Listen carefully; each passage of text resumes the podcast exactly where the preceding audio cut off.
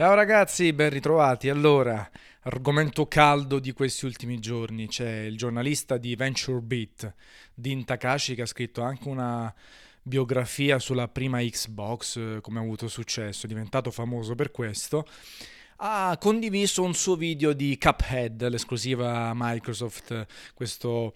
platform shooter ehm, orizzontale con uno stile molto bello che ricorda i cartoni animati degli anni trenta, ha condiviso questo video dicendo di essere scarso. Il problema è che questo video è andato oltre, nel senso che ha dimostrato proprio come questo giornalista non sapeva giocare il titolo, eh, addirittura si è bloccato tantissimo tempo all'interno del tutorial nonostante su schermo fossero indicati i comandi da utilizzare, da premere per fare un salto e poi il dash, quindi eh, per superare un ostacolo. E si è creato un po' di casino sulla rete. Altri giornalisti, sia di videogiochi che non, l'hanno ripreso dicendo: com'è possibile che un giornalista di videogiochi, un esperto di videogiochi, non sappia far nulla all'interno di Cuphead, che ha messo in dubbio il fatto che i giornalisti di videogiochi siano persone qualificate per giudicare i titoli, visto che non sanno nemmeno superare un tutorial. E quindi anche sui forum, su NeoGAF, tanti giocatori hanno preso in giro i miei colleghi, in pratica tutta anche la categoria, non soltanto Dean Takahashi, eh, ma tutta la categoria, quindi mettendo ancora in mezzo il complottismo. Vedete che alla fine non possiamo fidarci dei giudizi dei giornalisti perché non sanno giocare, non sono bravi, magari provano i titoli con superficialità. Allora, volevo un attimino parlare di questo argomento, ovviamente, però prima un giudizio anche personale su Takahashi. Lui credeva di fare una cosa simpatica condividendo i propri fail. La cosa che mi ha colpito è che non si è reso conto che però lì non erano fail derivati dal fatto che si giocava la prima volta Cuphead e quindi lui non conosceva il titolo. È rimasto bloccato un sacco di tempo, guardatelo il video, eh, magari lo metto tra le note, lo metto sul blog, eh, è rimasto bloccato cinque minuti sul tutorial, quando c'era scritto che bastava saltare e poi premere il tasto per fare il dash e superare l'ostacolo. Quella cosa è abbastanza inquietante. Eh, poi ci sono stati altri estratti dove lui non è tanto bravo nel livello a scorrimento, ma quelli tra virgolette sono meno gravi. Sicuramente ha dimostrato di non saper giocare a quel genere, ecco, di non essere molto bravo con quel tipo di genere, con un platform a scorrimento laterale, con un action a scorrimento laterale, e quindi si doveva rendere conto che condividendo quel video avrebbe aperto il fianco alle critiche che poi ci sono state e hanno compreso, come dicevo prima, anche tutta la categoria. Stiamo parlando poi di un Takahashi che è un giornalista comunque di tipo mainstream, stream, generalista, non è alla stregua di quelli che scrivono per Repubblica o altro come argomenti trattati, però sicuramente non fa parte della schiera dei giornalisti di riviste super specializzate come possono essere Multiplayer punto it, eh, Eurogamer, I G N, tutte quelle che popolano la rete. È chiaro che lui però non deve essere il classico esempio di tutte le erbe un fascio. È chiaro è che i giornalisti di videogiochi, chi scrive di videogiochi, ha che fare con tantissime tipologie, non può soffermarsi tanto soltanto su un videogioco, nel senso, vi faccio molto, un esempio molto semplice e chiaro: FIFA e P E S, noi siamo esperti, ci giochiamo tantissimo in fase di recensione e magari continuiamo a giocare, però poi dobbiamo andare oltre, non possiamo essere come i super esagitati, super fan, quelli che spendono settanta euro e vogliono eh, il ritorno fino all'ultimo centesimo, che magari c- ci sono sopra sei mesi, otto mesi, addirittura tutto l'anno, giocano online, fanno le divisioni, i tornei, e quindi sono super esperti, super bravi e conoscono qualsiasi aspetto del gioco. Il giornalista eh, finisce con FIFA e poi dopo due settimane, un mese, gli arriva un altro gioco da recensire, e poi deve, c'ha il suo backlog e deve provare altra roba, e poi deve scrivere articoli, fare confronti, stare in redazione, gestirla magari se è un caporedattore, e quindi ovviamente non può fermarsi su FIFA tutto il tempo. Ogni tanto qualcuno di noi si sofferma su giochi per molto tempo, il primo Destiny ci ho giocato duecento ore, eh, c'ho un sacco di colleghi che stanno ancora giocando Hearthstone oppure Overwatch, però chiaramente il livello di approfondimento del giornalista scrittore, che poi molti sono scrittori, non sono giornalisti pubblicisti o giornalisti professionisti, è più basso. In Call of Duty ci saranno sempre i super fenomeni, super Pelé, in FIFA uguale, in Uncharted Online, eh, in tante cose. Chiaro è che uno che scrive di videogiochi, magari da tanto tempo, ha un'esperienza enorme, derivata dal semplice fatto che ha giocato tanti titoli. E quindi quando va a recensire, a questo in caso mi rimetto io nei panni, Uncharted quattro, ha giocato i tre precedenti, ha giocato una serie infinita di avventure action in terza persona, in prima persona e altro, quindi si suppone che il suo giudizio, seppur rimane, rimanga ogget- soggettivo, quindi personale, basato sulle proprie preferenze dell'ambientazione, del sistema di combattimento, dei dialoghi e dell'altro, è frutto di un'enorme esperienza, il che gli permette di dare un giudizio ponderato, scritto bene, con una buona dizione, con una buona scrittura che ti fa capire quali sono secondo lui i punti di forza e i punti di debolezza. Detto questo, poi magari può essere molto generoso nei voti, oppure molto tirchio nei voti. Può esaltare determinati aspetti che per altri non sono importanti. Magari c'è un giornalista, uno scrittore che dà grande credito al comparto musicale dei videogiochi, mentre una fetta dei giocatori non gliene frega nulla del sonoro, anche se è meraviglioso. Viceversa, sono i nintendari che apprezzano il gameplay puro senza storia, ci sono quelli che invece vogliono videogiochi che hanno una storia meravigliosa e raccontata molto bene, c'è chi dà spazio alla grafica, chi di meno, chi al lato artistico. Quindi vedete quanto è variegato il mondo. E tendenzialmente sappiamo giocare videogiochi noi, non saremo mai così bravi come gli espertoni o i super fan del gioco singolo. E poi non possiamo essere bravi e farci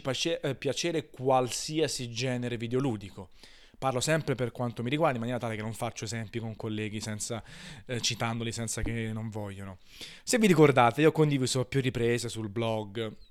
sulla mia pagina Facebook personale, quella, la fanpage, il video di, della diretta di Europa Universalis quattro. Ecco, quel genere di giochi lì non sono bravo, ne gioco pochi e non così profondi, quindi non sarò mai capace di parlarne nel dettaglio, raccontarvi tutte le cose, dare un giudizio ponderato e non fare brutte figure magari se lo gioco in diretta. Quindi cosa faccio? Lascio recensirlo, lascio parlarne a chi ne è esperto. Invece magari un gioco musicale, un, un'avventura, un R P G giapponese, un gioco di corse, mi sento molto ferrato perché ho provato tantissimi titoli appartenenti a questi generi e quindi possono parlarne senza, senza timore di essere smentito. Poi verrò sempre criticato o meno, quello è un altro paio di maniche sulla soggettività, sulla mia scala di valori, però so che quello che sto dicendo è frutto di una conoscenza dell'argomento e questi titoli li so giocare. Poi è chiaro, quando vado la prima volta in fiera, quando provo per la prima volta un Dark Souls nuovo o quando ho provato la prima volta Demon's Souls nel T G S del duemilaotto, lì ero scarsone,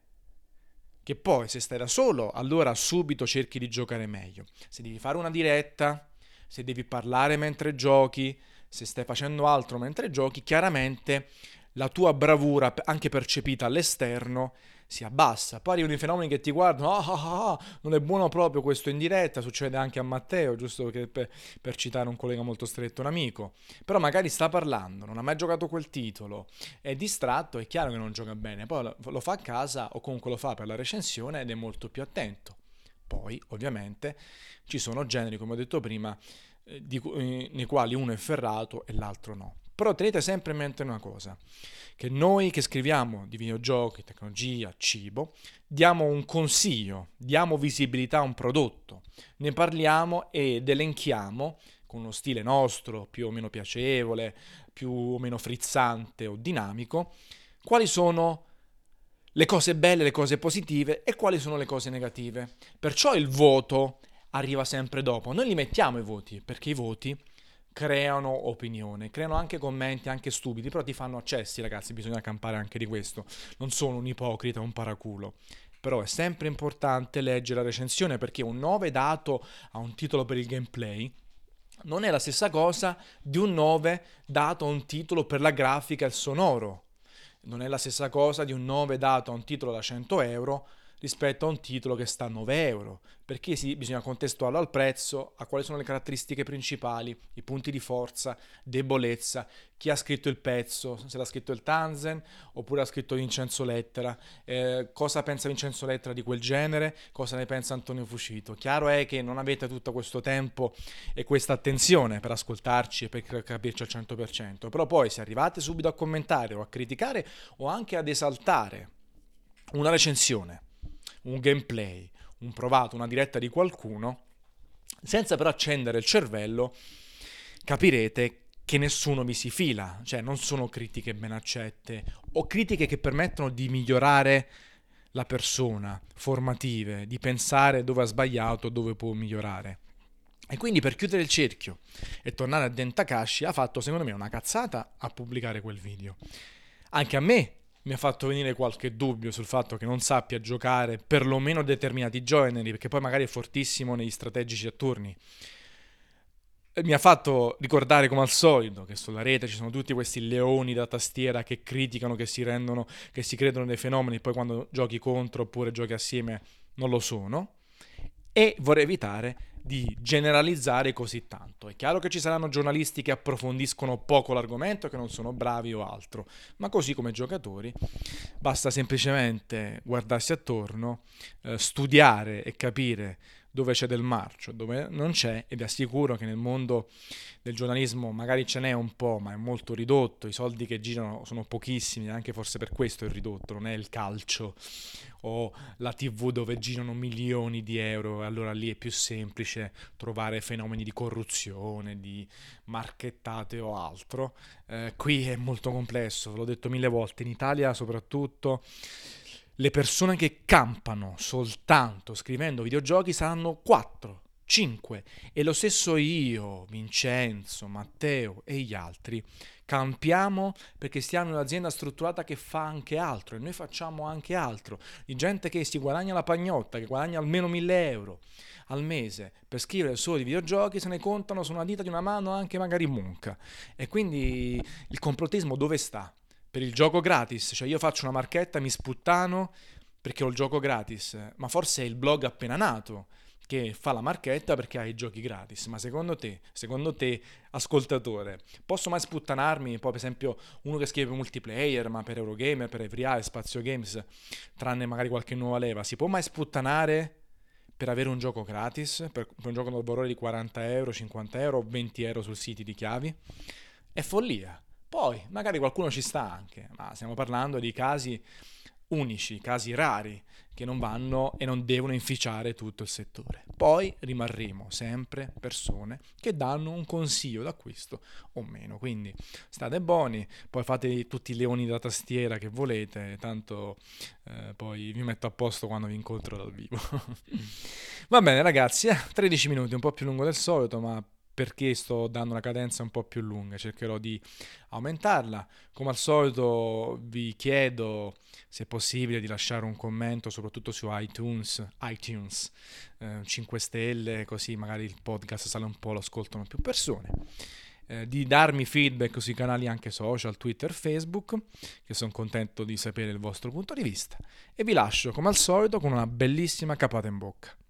soggettiva e anche un po' oggettiva. Ciao!